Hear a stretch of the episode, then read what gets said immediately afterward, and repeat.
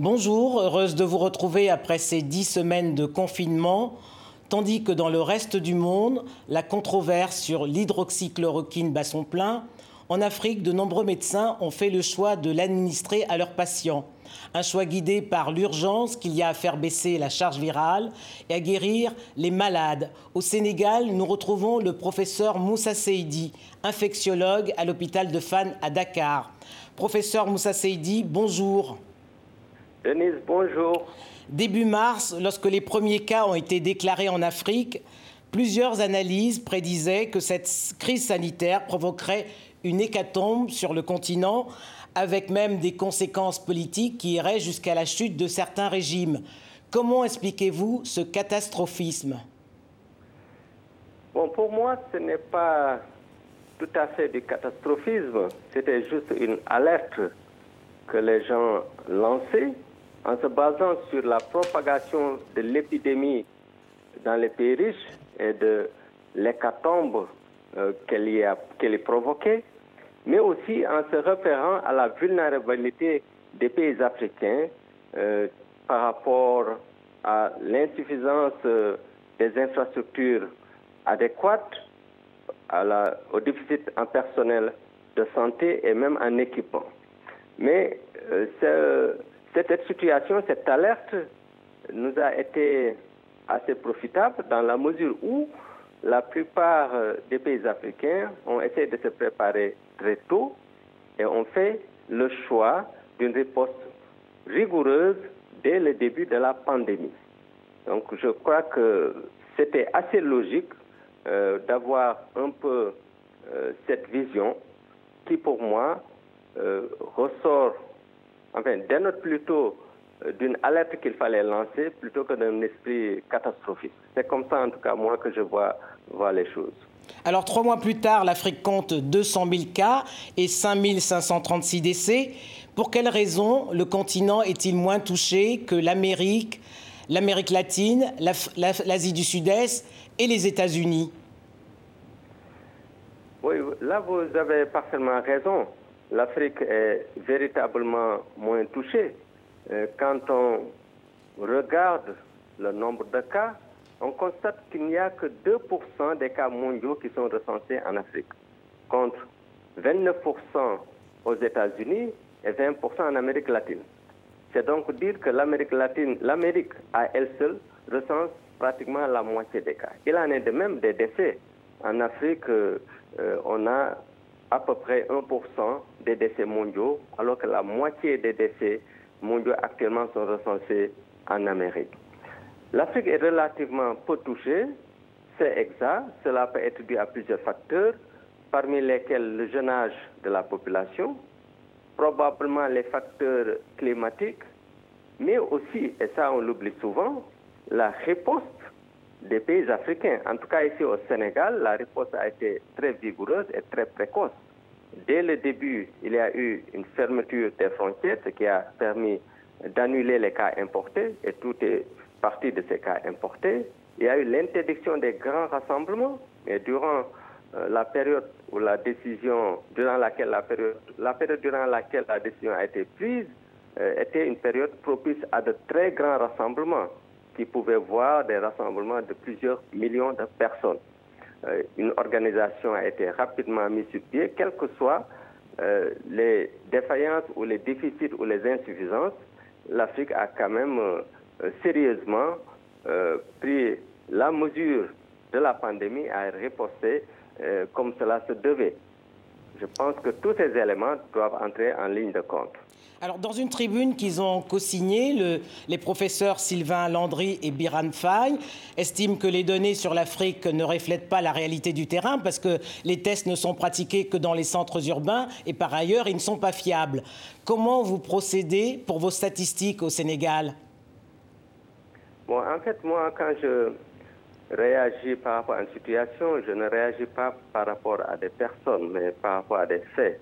C'est pour cela que vous me verrez presque jamais citer des noms.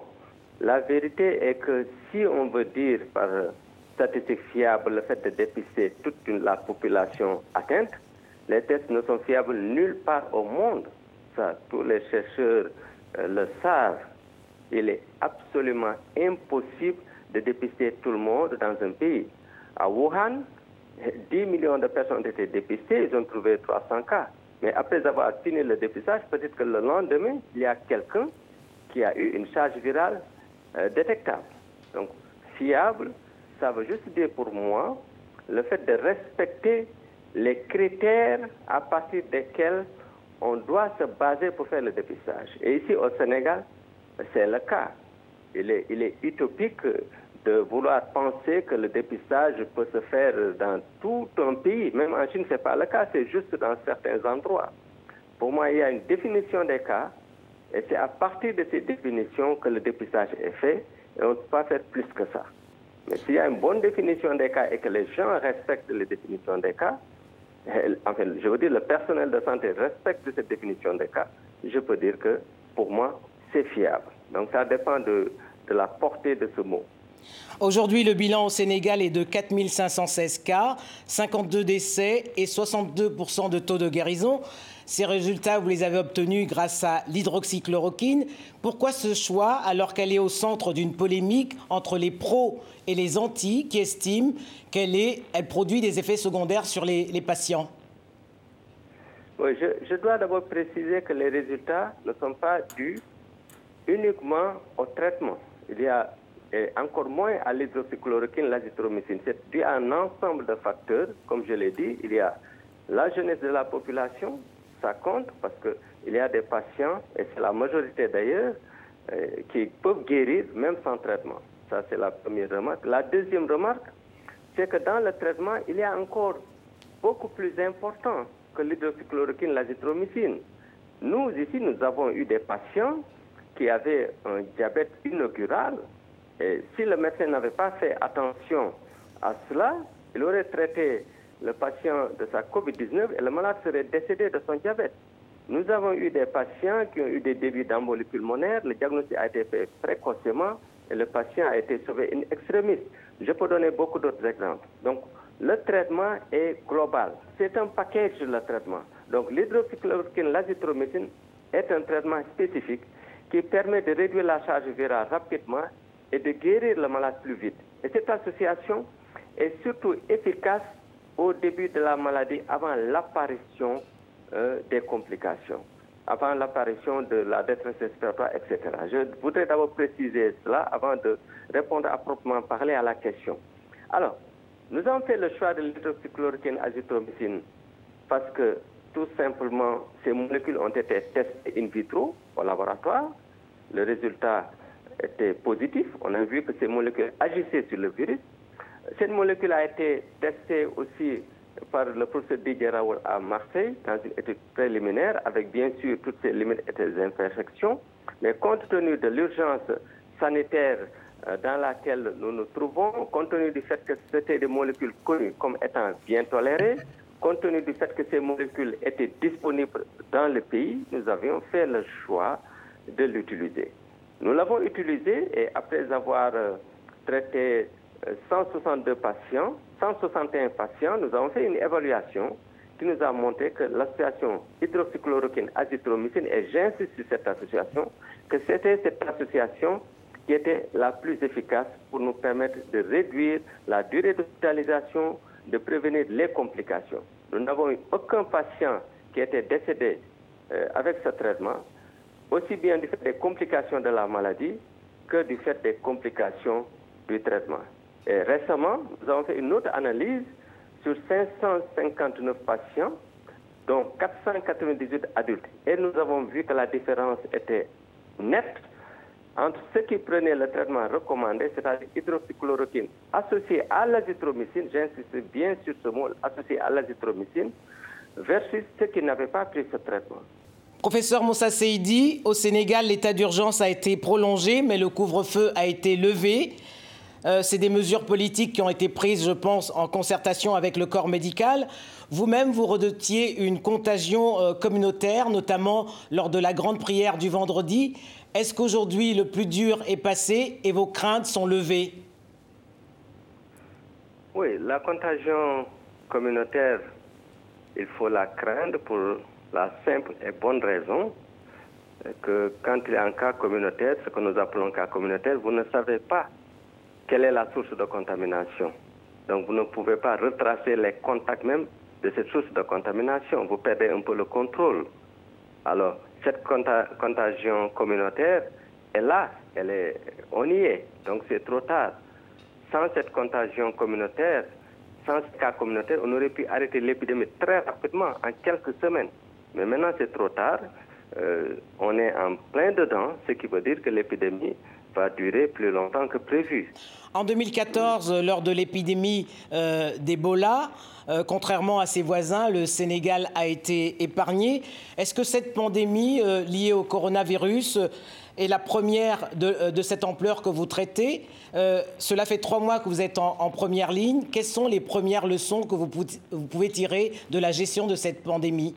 Cette pandémie a la particularité d'être nouvelle euh, à travers le monde et d'être un peu, d'être totalement inconnue. Donc c'est ça la particularité. Oui, les leçons sont nombreuses, mais je pense que je peux citer quelques exemples. C'est toujours le fait euh, d'avoir des, infrastructures en qualité et en nombre suffisant. Ça, euh, c'est toujours plus aisé de faire face quand on est devant cette urgence la pandémie nous enseigne aussi l'importance euh, du volet informatique, hein, de l'Internet, parce que que ce soit les enseignements, que ce soit même le suivi des contacts, alors dans toutes les activités de la vie quotidienne, on a vu que l'Internet euh, a occupé une place de choix. On a même parlé de télétravail. Je pense que euh, on a beau parler des tares de l'Internet, mais je pense que c'est quelque chose qu'il va falloir développer. Et ça, c'est important. Bon, je peux donner beaucoup d'autres leçons, mais je peux peut-être euh, insister un peu sur ces particularités et terminer par dire que euh, cela nous apprend aussi qu'il n'y a pas que le volet scientifique et médical qui compte. Prendre en charge une pandémie, c'est tenir compte des aspects sociaux, des aspects euh, économiques, des aspects sécuritaires, des aspects politiques. C'est pour ces raisons que parfois il y a des euh, incompréhensions. Les gens pensent qu'on doit tenir compte juste des aspects, des aspects scientifiques. Ce n'est pas le cas. C'est pour ça que nous, scientifiques, nous ne voulons pas discuter euh, les décisions des politiques. Nous voulons juste les accompagner parce que ces politiques sont plus à même de savoir qu'est-ce qu'il faut faire pour euh, le pays à un moment donné en tenant compte de tous les facteurs. Professeur Moussa Seydi, merci. Merci beaucoup. Au revoir.